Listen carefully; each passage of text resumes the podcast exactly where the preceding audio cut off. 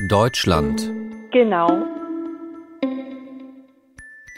Forestil dig, at Poul Nyrup Rasmussen var gode venner med Vladimir Putin.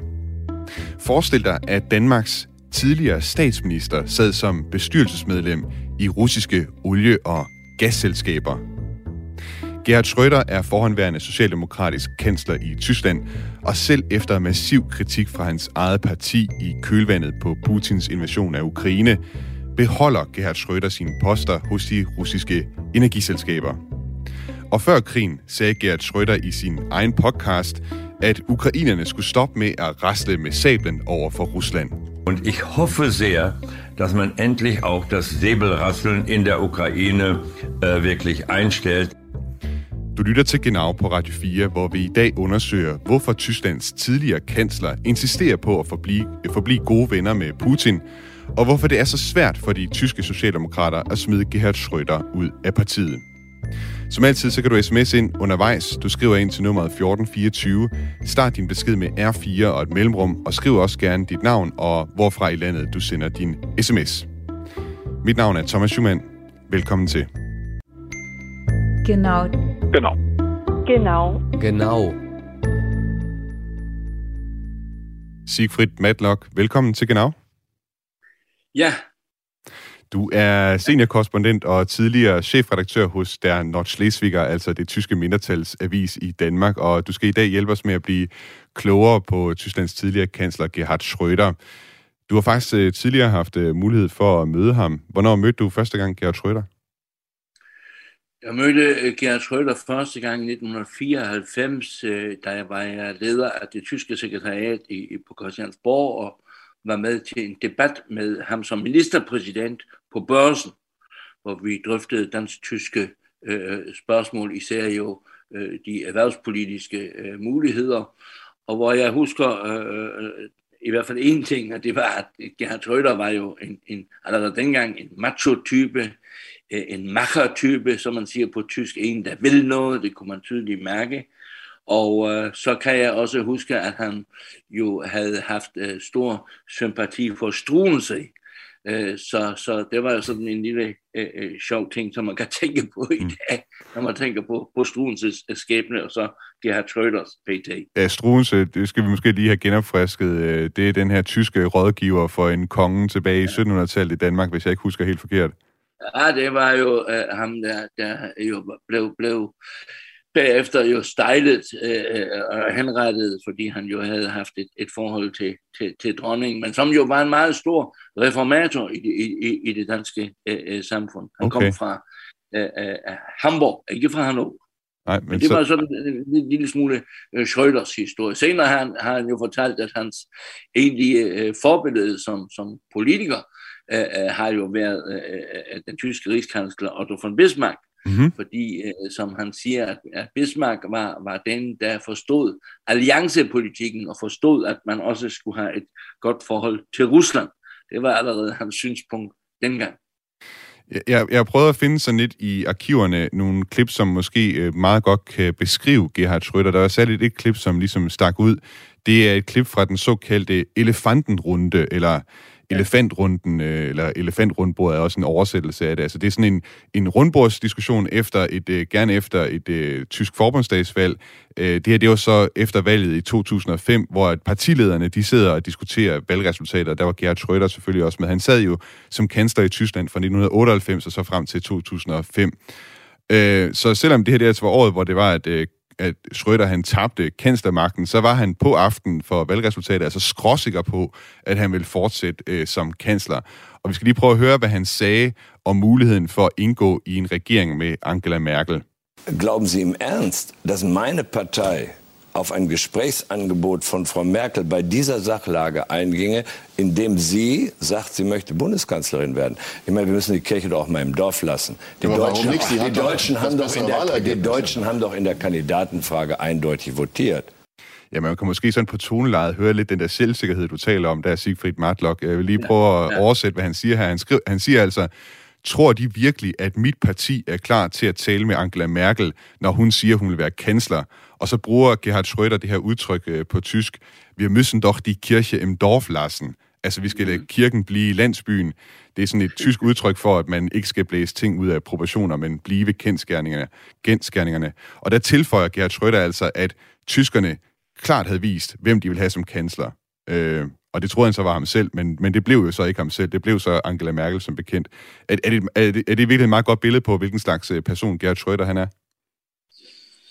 Ah, den, den der aften, det, det var jo en, en aften, hvor han i hvert fald faldt igennem øh, øh som, en, som en mandchauvinist af, af værste øh, slags.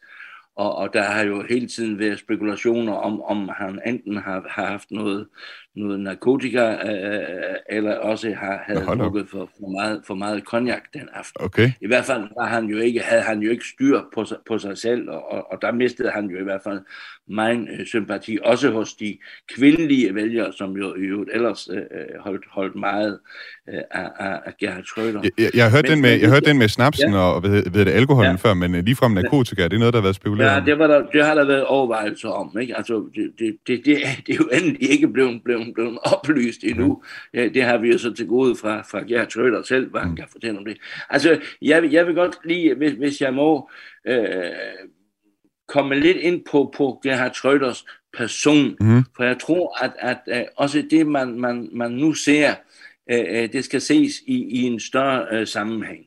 Og, og der vil jeg gå tilbage til hans uh, barndom.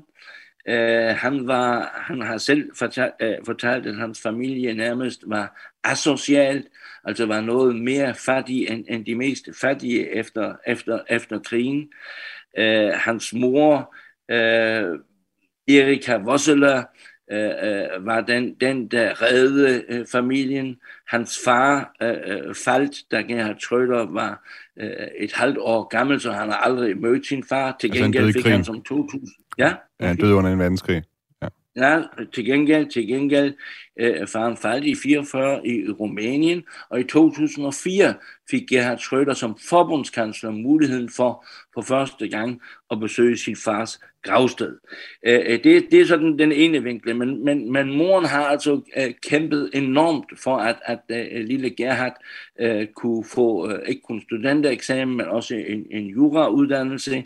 Og Schröder var jo også en, en, en det, man kaldte akkerer, Øh, det er sådan en på tysk, en slags jordfræser. Han var jo øh, øh fodboldbegejstret, øh, har selv spillet fodbold, og, og det viste så allerede dengang, at, at han, han ville frem. Han ville frem, og, og, og, og det har sådan hele tiden været hans, hans øh, ego, kan man sige. Mm. Øh, øh, der er jo den berømte øh, scene, hvor han er formand for, for de øh, socialdemokratiske ungsocialister, JUSO, hvor, han, øh, øh, hvor de har fået en, en, en god øh, druktur gennem byen i, i Bonn, og der går han forbi kansleramt, som jo var, var omgivet af et stort gitterværk, og der uh, går han hen og, og, og, og river i, i det gitter, gitterværk, og så jeg vil ind, jeg vil ind. og, og, og det var sådan ligesom uh, typisk for, for, for den Schrøder, der absolut ville, ville have uh, magtens højeste mm. trin. Og det, og det lykkedes ham jo til sidst også i forskellige magtkampe med både Lafontaine og Sharping at, at, at blive uh, Socialdemokratiets uh, uh, kanslerkandidat. Og han er så nu, det er jo så det, der er sket nu efter Putins invasion af, af Ukraine, og at uh, Gerhard Schröder ikke har taget tilstrækkelig afstand. Han er jo stadig uh, medlem af de her russiske energiselskaber med i bestyrelsen hos Rosneft ja, og ja, hos Gazprom ja. også. Og der er han jo så blevet sådan en slags persona non grata i Tyskland. Der er jo rigtig ja. mange, der har taget virkelig afstand fra ham. Det er også noget, vi vender tilbage til senere, hvordan det har ramt ham. Men jeg tænker, Sigfrid Madler, kunne tyskerne egentlig ikke være ligeglade med, om han fortsat er bestyrelsesmedlem i russiske energiselskaber, og han er gode venner med Putin? Altså, han er jo tidligere kansler, han har ikke politiske magt på den måde længere. Må måske lige øh, endnu en gang øh, tilføje øh, det der rent personlige. Da han bliver kansler, øh, så kommer der jo nogle af hans øh, sider frem, øh, nemlig det der at komme fra øh, små sociale kår og nu sidde på magten og kunne spille med, med de største, være sammen med bosserne, øh, øh, ryge Havana-cigar, gå i Brioni-tøj, Øh, altså, der skulle han vise de andre, hvad han havde havde øh, øh, øh, øh klart, og, og hvad han alt havde, havde nået i, i, i sin tid, øh, til trods for de dårlige øh, øh vilkår. Jeg tror, at, at det også spiller ind i, i, at han stadig har ønsket, også efter at han stoppede som, som forbundskansler, ligesom at, at sikre sig en, en høj social øh, øh, standard, et, et, et niveau, hvor han kunne være øh, sammen med, med, med de store stadigvæk, og, og har nyt det der med at, at, at kunne, ja, han har sagt, også nyde livet øh, på, på, på nogle økonomiske kår, som han jo ellers ikke ville have haft, hvis han ikke havde haft øh, det specielle forhold med, med, med Putin. Og det tror jeg stadigvæk spiller en rolle i, i, i Schröders øh, øh, øh, selvvurdering, at han, han, hører, han hører med i, i den klasse.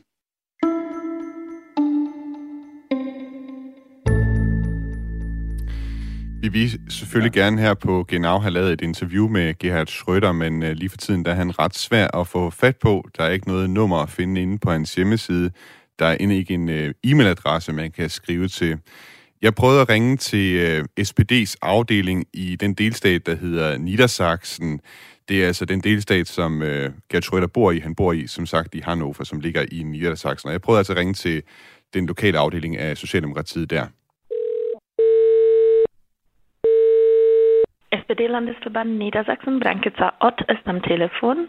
Ja, hallo, hier ist uh, Thomas Schumann vom dänischen uh, Radiosender. Ja, jeg spurgte altså, om det var muligt at lave et interview med den tidligere tyske kansler. Wäre es möglich, vielleicht mit Gerhard Schröder ein, ein Interviewtermin zu vereinbaren?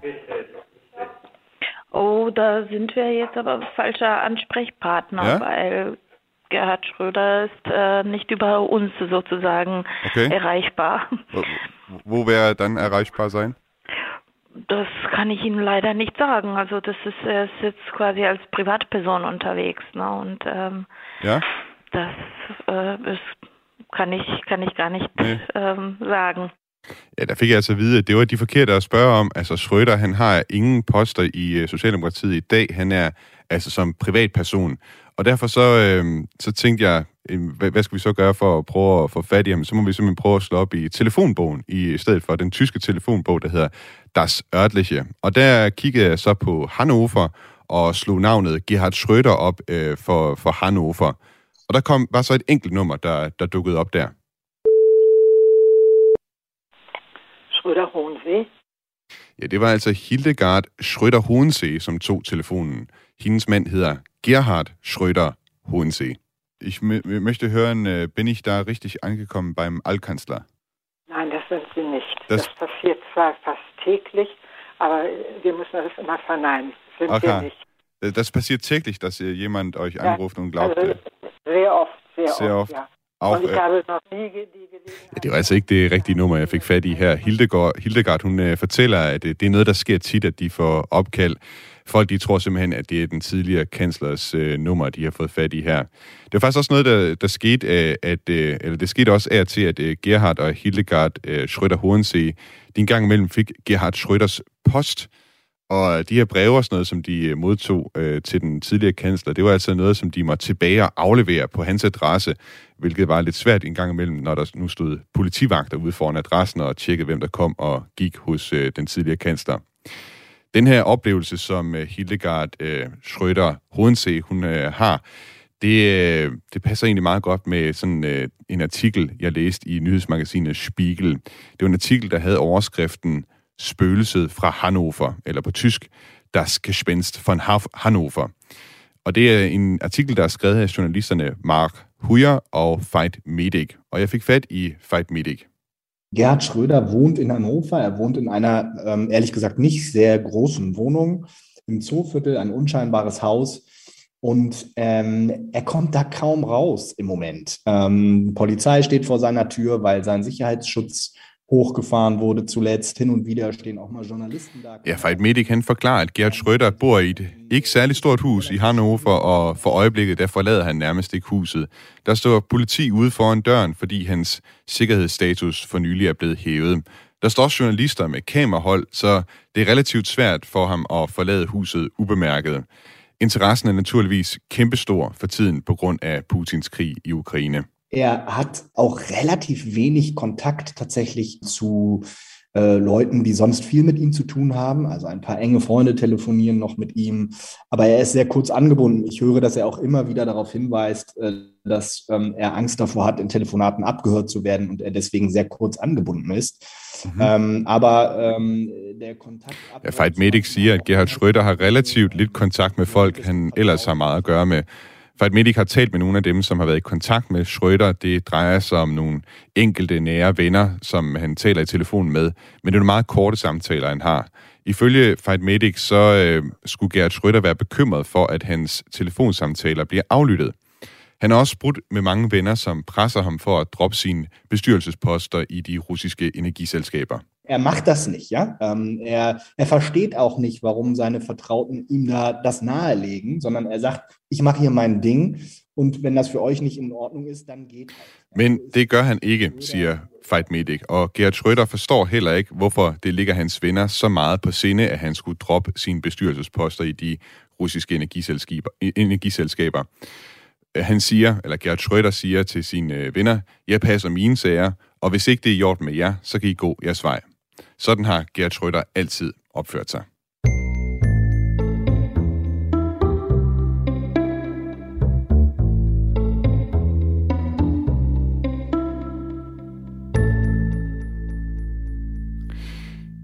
Du lytter til Genau, og som altid, så kan du sms ind undervejs i udsendelsen. Du kan skrive ind til nummeret 1424, øh, med dine kommentarer eller spørgsmål. Skriv også gerne, øh, hvorfra i landet du sender din besked og hvad du hedder. Og vi har fået en kommentar her fra Bjarne Kim Pedersen på Nordfyn, der skriver, Læs Katrine Belton, Putins People. Hun skriver, at Putins tid i Dresden ikke var så betydningsløs, som Putin selv siger. Hun skriver, at Putin havde forbindelse med Rote Armee-fraktionen og deres militærtræning. Han blev også venner med Varnich. Tak fordi I bruger tid på Schröder og hans russiske forbindelse. Stay safe, som jeg siger til mine ukrainske venner. Sigfrid Matlock, seniorkorrespondent og tidligere chefredaktør hos Sternov Schleswig, du er stadig med os på en forbindelse her. Øhm, jeg kunne godt tænke mig at høre, øh, uh, Sigfrid Matlock, hvorfor lytter Gerhard Schröder ikke til hans venner og partikammerater? Altså selv kansler Olaf Scholz har sagt, at uh, Schröder skal trække sig fra sine poster i de russiske energiselskaber. Hvorfor lytter Gerhard Schröder ikke til, øh, til kansleren i Tyskland? Ja, han, han lytter sikkert, men han, han gør ikke det, som, som uh, Scholz og andre ledende socialdemokrater forlanger af ham. Og uh, der synes jeg også, at man skal gå en lille smule tilbage i historien. Der var selvfølgelig en, en, en ret voldsom kritik i Tyskland, at han straks efter, at han uh, øh, var blevet vraget jo til sidst som, som forbundskansler, øh, da han blev afløst af Merkel, at han der påtog sig en, en, en, en post i, i, i, i øh, Putins øh, gasselskaber, både Rosneft og, og, og Gazprom.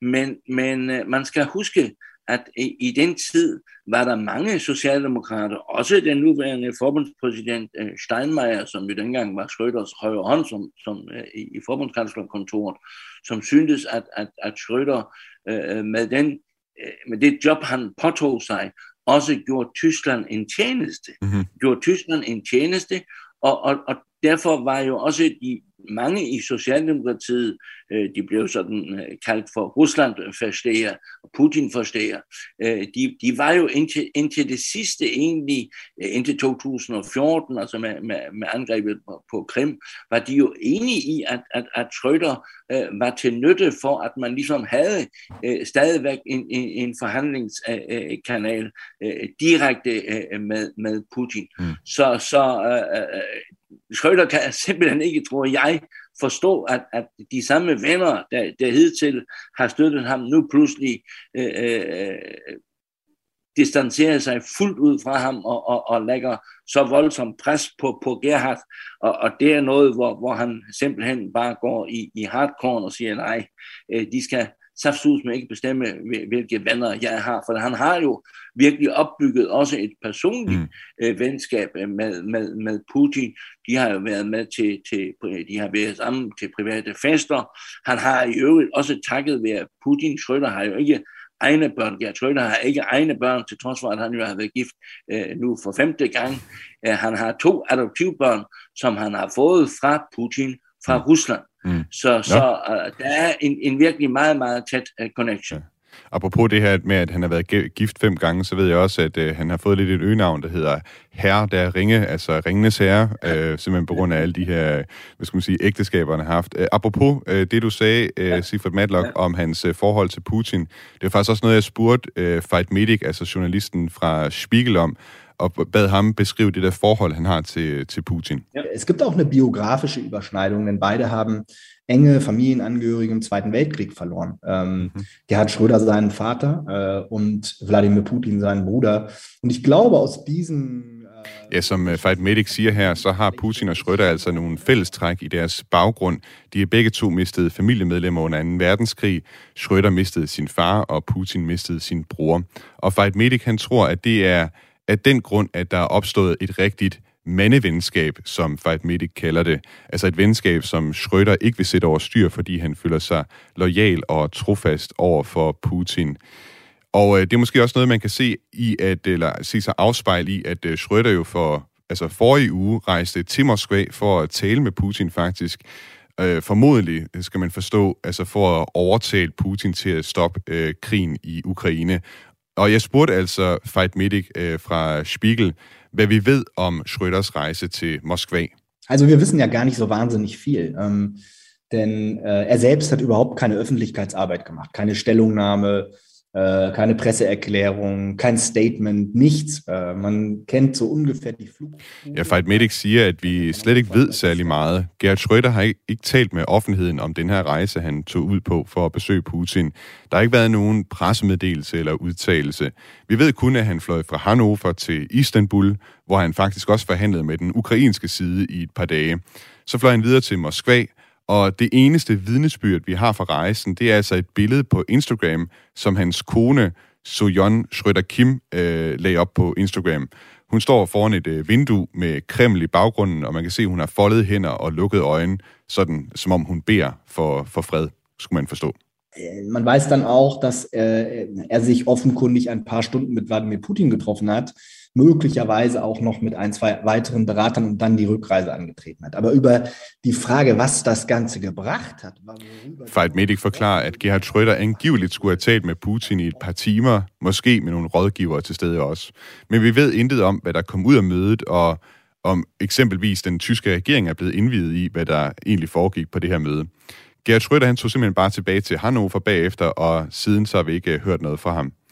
Sifrit Matlock, tror du, at Gert Schröder kan påvirke Putin i den her konflikt?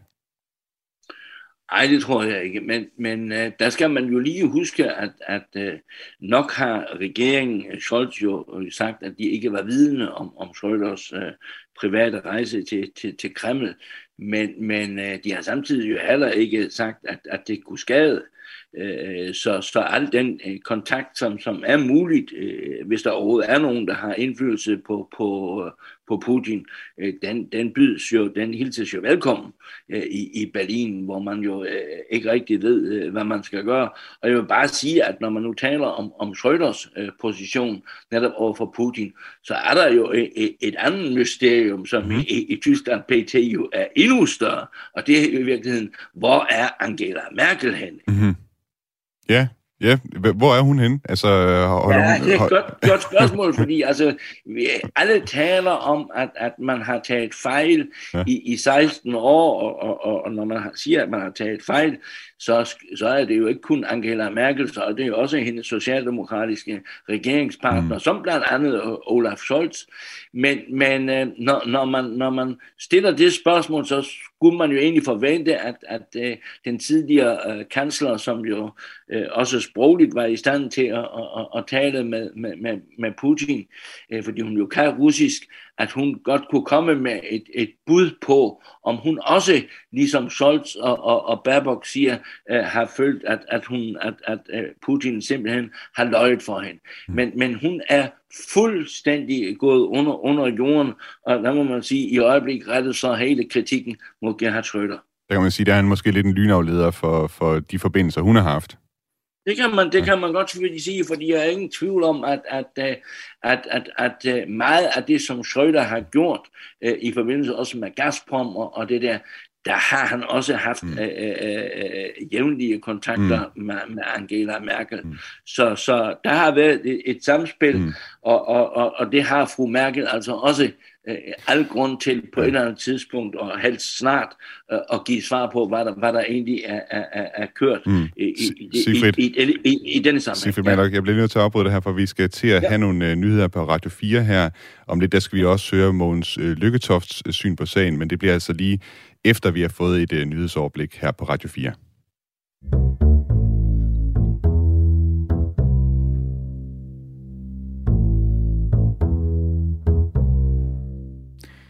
Tysklands tidligere kansler Gerhard Schröder er blevet persona non grata, en paria i Tyskland. Ja, nyhedsmagasinet Spiegel de beskriver han, ham endda som et spøgelse for tiden. Og det er alt sammen på grund af hans nære venskab til Vladimir Putin, og fordi han altså holder fast i sine bestyrelsesposter i de russiske energiselskaber Rosneft og Gazprom.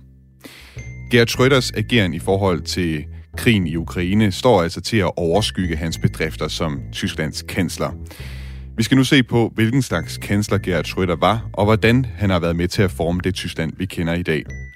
Du kan som altid sms ind undervejs i udsendelsen. Skriv ind til nummeret 1424. Skriv også gerne dit navn og hvorfra i landet du sender din besked. Med mig i programmet, der har jeg i dag også Sigfrid Matlock, der er seniorkorrespondent og tidligere chefredaktør hos Der, Nord, der Nordschleswiger, eller Der Nord, nu skal jeg se, om jeg kan udtale det rigtigt. Der Nordschleswiger, sådan der. Jeg håber, det var rigtigt, øh, uh, Sigfrid Matlock.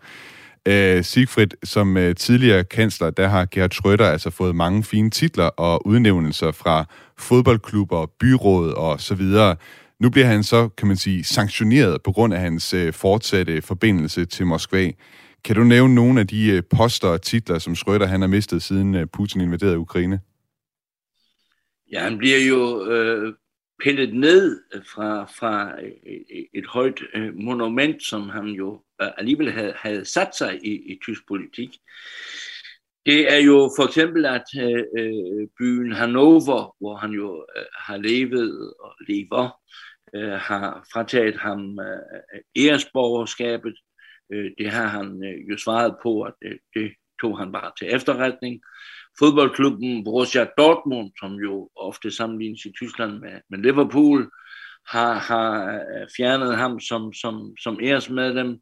Det tyske fodboldforbund, og Schröder var galt jo som en fodboldkansler, øh, har også øh, slettet hans æresmedlemskab, og så er SPD jo i gang med at, at overveje, øh, hvad de skal gøre med, med, med deres øh, store øh, kansler. Mm. Øh, de har en galleri, hvor de har, har øh, sat navne på de, deres store øh, kansler i SPD. Der er Schröder allerede blevet fjernet. Så er næsten ligesom man gjorde det i Kreml i gamle dage. Og, og nu er der jo som sagt en, en, en, en uh, partiintern undersøgelse, Øh, et, et ønske fra, fra en øh, krigsorganisation om, at Schröder skal, skal fjernes øh, eller slettes for, som, som SPD-medlem. Mm. Altså, jeg synes, jeg synes det, er, det er trods alt meget, meget hårdt, det der sker imod ham, i hvert fald også fra hans eget parti.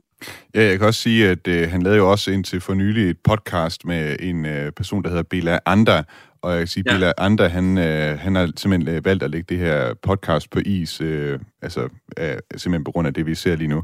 Øh, Sifra Malak, hvor, hvor usædvanlig er den her reaktion? Har vi nogensinde set noget lignende før i tysk historie? Vi har jo, vi har jo set en lille smule, selvom det ikke kan sammenlignes med Helmut Kohl. Altså mm. da Helmut Kohl jo, jo måtte gå og, og blev fjernet af, af Angela Merkel, øh, der, var der, der blev, blev han jo også, hans øh, æres øh, øh formandskab i CDU blev jo fjernet.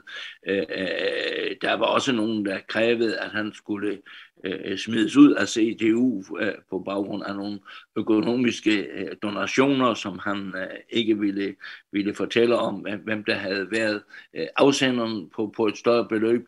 Så, så øh, der blev Kohl jo også virkelig trukket ned i, i, i, i, i, øh, fra de højeste tænder i, i tysk historie, og, og det er jo som sagt noget, som, som nu også øh, rammer, rammer Schröder på, mm. på en anden baggrund. Jeg vil bare, bare sige, at, at nu er det jo meget berømt, det der ord Zeitenwende. Mm-hmm. øh, altså et, et, et epoke øh, skalsættende, skalsættende begivenhed øh, med, med Scholz's tale. Men, men der har jo faktisk været to øh, Zeitenwende, som Gerhard Schröder stod for. Okay. Øh, først minder om, at han jo øh, øh, var den, som, som øh, nok øh, ikke gik med i Irak-krigen, der gik han jo for første gang i, imod øh, USA i virkeligheden, fordi han jo afholdt øh, sig at stemme i FN's øh, Sikkerhedsråd, jo sammen med Frankrig og Rusland.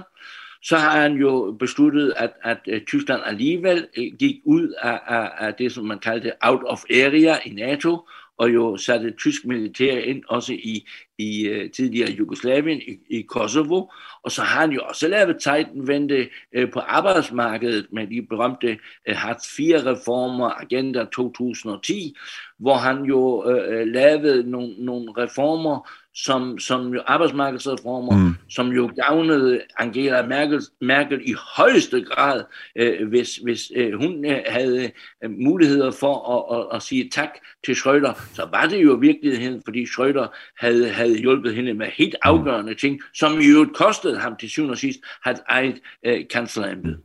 Nu nævnte du Merkel her også, og du var også inde på Merkel tidligere, at øh, vi har ikke hørt særlig meget til Merkel i for, for forbindelse her med Putins invasion af, af, af Ukraine. Ja. Og hun, hun havde jo også det her tætte forhold til, til Putin øh, i sin tid ja. som kansler. Uh, vi har fået en uh, sms fra vores lytter Tommy Ligård, der skriver uh, i forhold til det her med, hvor, hvor, hvor befinder Merkel sig lige nu. Og så skriver Tommy ja. Ligård her, Merkel er set i Uckermark og løser gåden om mordet på frejherre Philip von Baugenwitz. Jeg ved ikke, Sigfrid Matlock, om du ved, hvilken bog det er, at uh, Tommy Ligård her han henviser til. Nej, det må jeg ikke om. Ja, jeg ved ikke. Men altså, jeg tror, jeg tror bestemt, at, at, at fru Merkel har andre øh, øh, øh, ting i hovedet, ja. end at lege Miss, Miss Marble i Ugermark ja. i øjeblikket. Ja, jeg, kan, jeg, kan lige, jeg, kan lige, jeg, kan, jeg kan lige redde dig, Sigfrid Madlag, og fortælle ja. dig, hvad det er for en bog, det, det drejer sig om ja. her. Det drejer sig om øh, de her bøger. Jeg tror faktisk, der er udgivet to nu, som, øh, som handler, øh, som hedder Miss Merkel, altså Miss Marble, ikke? Er det et spil på. Og så hedder det Mord in der Uckermark. Det er sådan lidt en satirisk, øh, hvad skal man sige, forestilling om, hvad det er, Merkel hun laver efter, øh, hvad skal man sige, sin tid som, som kansler. Men øh, hun har i hvert fald ikke været ude og sådan for alvor Nej. tage afstand fra, fra det, Putin han foretager sig lige nu. Nej, og det, og det er jo virkelig højst, højst mærkeligt. Altså, øh, der er jo ingen, der mistænker øh, Merkel for, at han næsten sagt, øh, øh, og, og, og, og har gået øh, Kremls og Putins ærende. Det er jo ikke det, men, men hun bliver da nødt til at, at, at forholde sig øh, til de øh, afgørende forandringer i Europa. Øh, nu hvor der er krig i Europa, mm. øh, det, der bliver hun nødt til at, at, at komme med en, en, en klar øh, melding, fordi ellers står jo også hele hendes, hendes politiske øh, øh, CV i virkeligheden øh, øh, på spil. Mm. Øh, jeg synes, at, at, at øh, det, som jo nu også er interessant omkring Schröder, er jo, at, at, at CDU øh, jo har gjort det, at man jo nærmest bebrejder Schröder, at han har været Putins agent. Lad det ligge. Øh, men der er en anden ting, som, som er interessant i, i CDU's kritik af ham, og det er, øh, den er ikke kun rettet mod den tyske regering, men også mod EU. Og det er, man laver jo sanktioner mod alle oligarker øh, ved at, at, at spærre deres konti, øh, for eksempel Abram, Abramovic fra FC Chelsea og sådan noget. Men hvorfor øh, spærrer man ikke de konti, som Gerhard Schröder har? Mm-hmm. Hvorfor er han ikke med på sanktionslisten? Det er det, som CDU spørger, og der har SPD selvfølgelig et problem i øjeblikket. Mm-hmm. Hvis vi skal kigge lidt tilbage på øh, Gerhard Schröder og også hans tid som øh, kansler, så undersøgte jeg, jeg prøvede at finde ud af, hvem, hvem kunne man øh, interviewe for øh, ligesom at lære ham lidt bedre at kende. Og her der kom jeg til at tænke på Mogens øh, Lykketoft, øh, som er jævnaldrende med Gerhard Schröder, og som var udenrigsminister herhjemme, mens øh, Schröder var kansler, og så naturligvis øh, en meget fremtrædende socialdemokrat som øh, Schröder selv. Mogens Lykketoft har ved forskellige topmøder haft mulighed til at møde Gerhard Schröder, og jeg spurgte øh, Mogens Lykketoft, hvilket indtryk han fik af den tyske kansler dengang. Jamen, det er, en meget, det er en meget jovial mand, men, men, øh, men det, som vi jo også ved om ham, er, at han har ikke haft nogen meget præcise holdninger til noget som helst. Han har været sådan meget, meget pragmatisk øh, øh, repræsentant for det, man kunne kalde det det tredje, det, det tredje standpunkt, eller, eller øh, noget, der lignede New Labour lidt i, i, i grunden. Øh, han var jo kendt for som ministerpræsident i Niedersachsen at være tæt knyttet til store erhvervsliv. Øh, og og øh, det vi oplevede med hans øh, politik var jo, at han var meget tilbageholdende med at, at lave nogle nødvendige arbejdsmarkedsreformer. Og da han så lavede dem, så lavede han dem trods, han har sagt, gode råd, som, som vi havde været med til at give den tyske regering og gøre ligesom vi havde gjort, så lavede han det på en måde, der skabte øh, et meget lavt øh, øh lønnet øh, øh, gruppe af, af, af tyske lønmodtagere, fordi han udhulede hele, hele dagpengesystemet. Så, øh, og det blev i virkeligheden også de der såkaldte Hartz-reformer, som han lavede i samarbejde med en stor erhvervsleder i Tyskland. Øh, det blev sådan set også undergangen for, for, for Skrøders styre. Så man kan ikke sige, at, at, at han har aldrig givet noget indtryk af, at han var sådan en meget engageret og bestemt ikke venstreorienteret socialdemokrat, men han var nærmere øh, øh sådan en øh, ekstrem pragmatiker, som knyttede sig tæt til, til de store erhvervsledere. Og det har han jo sandelig også gjort i, i sit forhold til Rusland, Mm. Ja, og, og en ting, som, som jeg også tit, øh, når jeg laver det her program, øh, genau, også øh, prøver at understrege for mine lytter, altså en socialdemokrat i Danmark er ikke det samme som en socialdemokrat i Tyskland nødvendigvis. Der kan være øh, afgørende forskelle der. Hvordan ellers adskilte øh, hans politik som kansler sig fra den politik og den linje, som øh, du stod for dengang? Jamen, han, han var jo også i forhold til tysk sige lidt et brud. Øh, altså, man, man havde en idé om, man skulle have sådan en meget midterorienteret person for at komme af med, med de kristne demokraters regeringer i Tyskland. Ikke? Mm. Og derfor så, så blev han en højredrejning for det tyske socialdemokrati, som de heldigvis øh, er kommet lidt væk fra igen. Men, men altså, jeg synes egentlig ikke, hans tilgang lignede øh, så meget de nordiske socialdemokratier, som man kunne have troet tysk socialdemokrater skulle, skulle være. Vi, vi har jo arvet meget fra dem oprindeligt, men, men, men, men det var ikke meget at genkende hos Gerhard Schröder. Altså, der er ligesom to ting, som, som jeg, sådan, når jeg tænker tilbage på Gerhard Schröder, tænker på. Det ene, det er de her reformer, som du selv var inde på, Hartz-reformerne. Det andet, det var jo også det her med, at han jo holdt Tyskland ude af at, at tage del i, øh, i Irak-krigen i, i sin tid. Jeg ved ikke, øh, kan du fortælle nogle ord på, hvordan øh, den beslutning, øh, den, den blev modtaget dengang i, øh, ja, i Europa?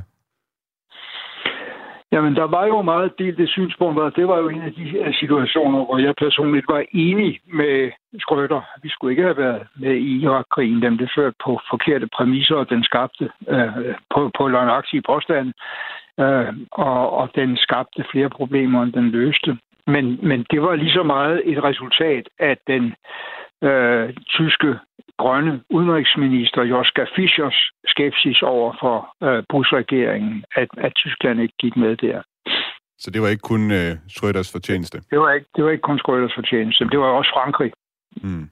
øh, der, der havde samme synspunkt. Kan du huske, at der dengang, allerede på det tidspunkt, var kritik af Schröder og hans forhold til Rusland? Nej, det tror jeg egentlig ikke, jeg har, har øh, registreret. Øh, jeg ved ikke, om der er andre, der siger, at de har registreret det, fordi det var jo også en periode, hvor man var meget optaget af at knytte Tyskland nærmere til et samarbejde med EU og NATO.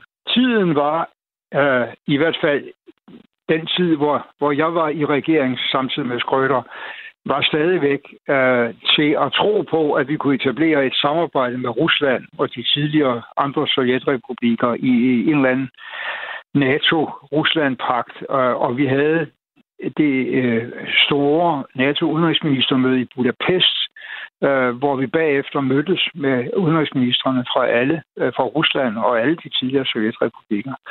Øh, så, så det at være øh, orienteret mod en forsoning med Rusland var ikke et specielt skrøterfænomen på det tidspunkt. Der var en forhåbning om, at øh, vi kunne ligesom begrave den kolde krig endeligt.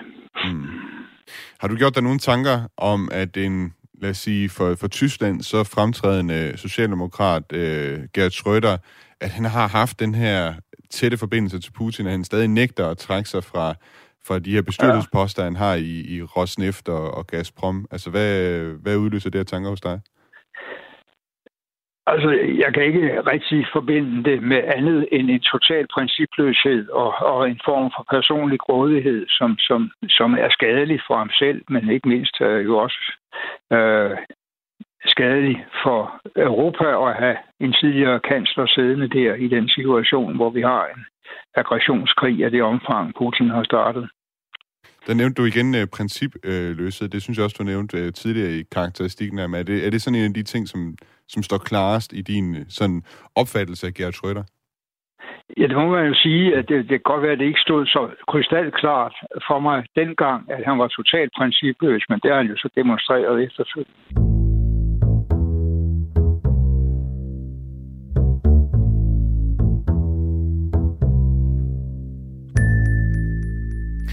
Ja, det var altså Mogens Lykketoft, som jeg øh, talte med i går øh, om hans syn på uh, Gerhard Schröder her. Sigfrid Matlock, seniorkorrespondent og tidligere chefredaktør hos uh, Der Nordschleswiger. Det, som står tilbage for mig i hvert fald, efter jeg talte med Mogens Lykketoft her, det lader primært til at være, eller det er for mig at se i hvert fald sådan primært et indtryk af en politiker, som er principløs. Det nævner Mogens Lykketoft jo igen og igen. Er det også sådan, du vil beskrive Gerhard Schröders tid som kansler, altså som en, en principløs kansler? Og det synes jeg måske er lidt, lidt for hårdt øh, øh sagt. Øh, jeg, jeg, jeg tror, at, at øh, meget af det, som øh, Lykketoft øh, sagde, er en rigtig analyse. Bemærker man jo også, at, at, at det der særlige forhold til Rusland var ikke kun et, et, et trøller-fænomen. Jeg tror, at, at man...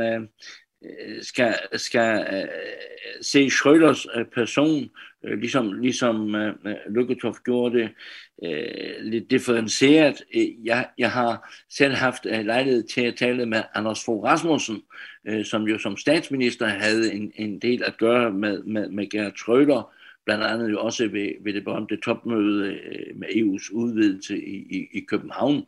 Og øh, Fogh øh, kommer frem til, at han siger, jamen med, med Angela Merkel kunne man altid regne, øh, det var altid stabilitet, hun holdt ord.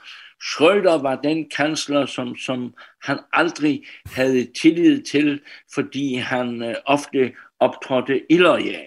Mm-hmm. Øh, det var, det var uh, Anders Foghs uh, ret hård dom over, over Schröder.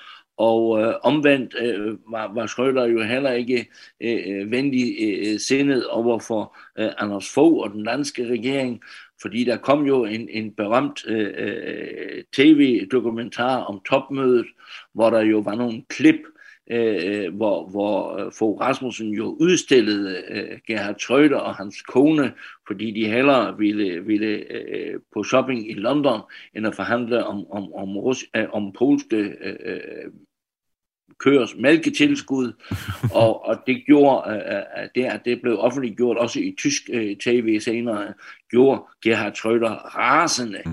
uh, uh, i, i forhold til, til, til Anders Fogh. Så deres forhold var ikke særlig godt, men, men uh, Schröder, Schrøder selv har ikke, øh, jeg, jeg, jeg vil ikke sige, at han, han var principløs. Han havde selvfølgelig nogle, nogle, nogle holdninger, men han var også magtens øh, pragmatiker. Øh, det var en, som, som også gik meget efter, efter meningsmålingerne, øh, folkestemningen. Det var noget, han, han, han kunne snuse sig frem til, og derfor er det jo øh, meget beklageligt, at han ikke nu i den her situation forstår, at, at folkets dom over ham er så hård, fordi han ikke drager de, de rette øh, konsekvenser. Jeg talte også med Ralf Stegner fra SPD, altså de tyske socialdemokrater. Han er ja. medlem af Forbundsdagen, og så er han blandt andet medlem af det udenrigspolitiske udvalg i Forbundsdagen. Og han ser også meget kritisk på, at Schröder altså ikke har droppet sine poster i de russiske energiselskaber. Han så også helst, at Schröder trak sig for de her poster. Men jeg var interesseret i at vide fra Ralf Stegner, hvordan han sådan vil beskrive Schröders øh, tid som kansler. Altså hvis vi prøvede sådan at, og ligesom lege, at der, der ikke var sket den her invasion af Ukraine, hvordan vil han så, hvad skal man sige, betegne Schröder som, som kansler i Tyskland? Naja, Gerd Schröder ist äh, der dritte Sozialdemokrat als Kanzler gewesen äh, in der Geschichte der Bundesrepublik und er hat, glaube ich, schon auch äh, große Verdienste. Dazu gehört unter anderem, dass er Deutschland aus dem Irakkrieg herausgehalten hat, äh, was Øh, en sehr richtige Entscheidung war. Ja, øh, Ralf Stegler, han siger altså her, at uh, Gerd Schröder var den, uh, har været den tredje socialdemokratiske kansler i Forbundsrepubliken Tyskland, og han har gjort meget godt. Han holdt eksempelvis Tyskland ude af Irakkrigen, og med uh, den rødgrønne regering, der satte han gang i mange reformer efter 16 år med Helmut Kohl som kansler. Blandt andet så lavede han en fornuftig udlændinge og en fornuftig uddannelsespolitik. Han gjorde også meget for menneskerettigheder med sine kontakter i blandt andet Kina, Tyrkiet og Rusland. er war natürlich auch der Architekt der Agenda 2010 und in dem Hinsicht habe ich äh, oft mit ihm gestritten und habe ihm widersprochen, wie viele andere in der Partei auch. Da war manches richtig, aber manches eben auch problematisch für die SPD. Men Gerd Schröder var også manden bag Agenda 2010, siger Ralf Stegner. Stegner har oftest debatteret øh, det her med Schröder, altså den her agenda, eller den her reformpakke Agenda 2010, øh, og han siger, Ralf Stegner, at der var meget ved den reformpakke, der var rigtigt, men der var også meget, der var forkert ved de reformer.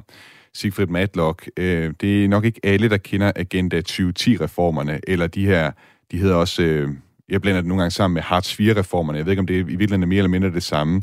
Kan du ikke prøve, at forklare, ja. prøve at forklare for lytterne, hvad, hvad var Agenda 2010 og Hartz-reformerne? Hartz-reformerne øh, blev opkaldt efter en, en øh, øh VW-direktør, øh, Peter Hartzes model, øh, der øh, medførte, at, at den socialhjælpen og arbejdsløshedsunderstøttelsen blev lagt sammen for en meget, meget stor øh, øh kreds af, af tyske øh, arbejdsløse.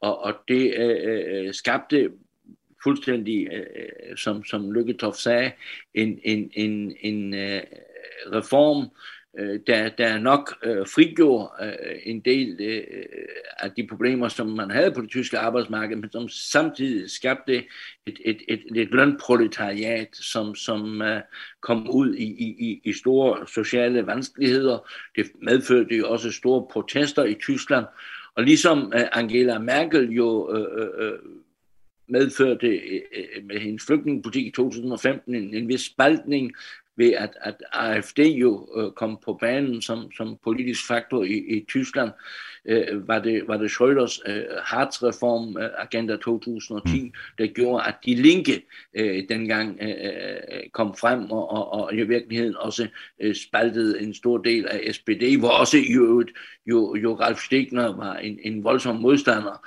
af, af, af kansler Schröders reformpolitik. Men det var i hvert fald en reformpolitik, der gjorde, at, at tysk økonomi øh, fik det bedre, men samtidig kom der et større, endnu større øh, øh sociale skæld i Tyskland, hvilket jo øh, også den nuværende regering endnu øh, kæmper imod. Da jeg talte med Ralf Stegner, så vil han ikke forholde sig til, om Gerhard Schröder skal smides ud af partiet. Altså, der er socialdemokrater, som har stillet det her krav, men øh, med de socialdemokrater, som jeg har talt med, så får jeg igen og igen at vide, at det er meget svært at smide en person ud af et parti i Tyskland. Ja. Og for mig at se, ja. kan det, jo, det kan jo virkelig underligt, når vi i Danmark er vant til, at det er noget, som en parti, et partis uh, hovedbestyrelse sådan kan beslutte rimelig smertefrit, ligesom vi har set med Dansk Folkeparti, der her til morgen har ekskluderet Erik Høgh, Erik Høgh Sørensen. Undskyld. Hvorfor er det så svært i Tyskland? Hvorfor kan Socialdemokraterne ikke bare beslutte, nu smider vi sgu ham med Gerd Schröder ud af partiet?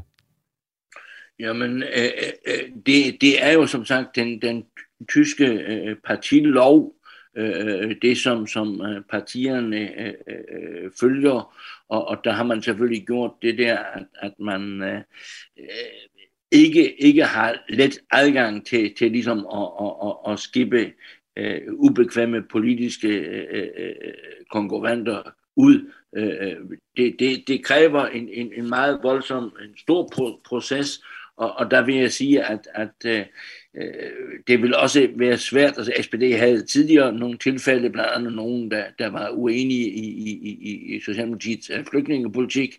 Øh, det, det øh, det lykkedes heller ikke mm. øh, øh, først efter mange, mange, mange år. Så, så altså en, en sådan, et sådan hængeparti med Gerhard Schröder øh, kan, kan SPD jo ikke tillade sig. Og, og jeg vil også sige, at, at øh, jeg har en bekymring egentlig også på, på demokratiets vegne i mm-hmm. Tyskland, at man i øjeblikket ser en, en tendens til, at, at alle, øh, der har, har øh, været i nærheden af, af Putin, der har rakt hånden øh, til ham, der har ønsket at fortsætte Willy Brandts østpolitik på en, i, en ny periode sammen med Rusland, at, at alle dem, de bliver nu stemplet som, nærmest som, som landsforrædere. Mm. Og, og, og, og der mener jeg, at, at tysk demokrati, det gælder jo også øh, de tyske øh, medier, øh, må, må prøve på at nuancere tingene øh, noget bedre, og, og med al kritik må, må Gerhard Schröder, jeg synes jo bestemt, at han bør nedlægge sin, sine, sine poster,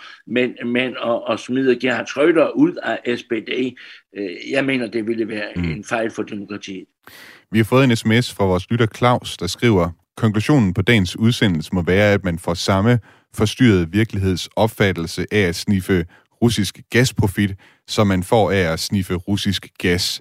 Og så spørger Claus her, vil det være for dyrt for Schröder at slippe ud af de russiske klør, nu hvor han sidder uhjælpeligt fast i dem? Det tænker jeg, kan du, kan du svare på det, Sigfrid Madlock?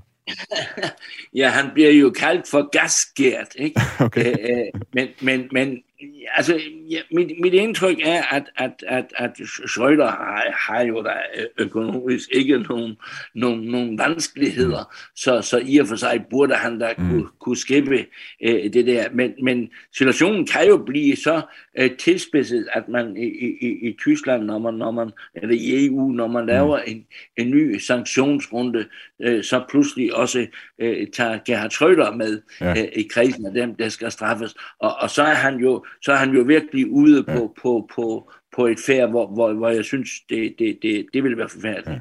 Sigfrid Matlock, altså seniorkorrespondent og tidligere chefredaktør hos Danort Schleswiger. Tak fordi du vil være med i Genau i dag. Jawohl. Du har lyttet til Genau på Radio 4, som var tilret, tilretlagt af Frederik Lyne og Niklas Erbilor Dein, redaktør af Camilla Høj Eggers. Mit navn er Thomas Schumann. Hvis du kan lide Genau og være sikker på at fange alle afsnit, vil jeg anbefale dig at trykke abonnere i Radio 4's podcast-app. Du kan også øh, skrive til mig, som altid, på genavsnabelagradio4.dk. Indtil vi høres ved igen, så vil jeg ønske dig en god uge. Auf Wiederhören.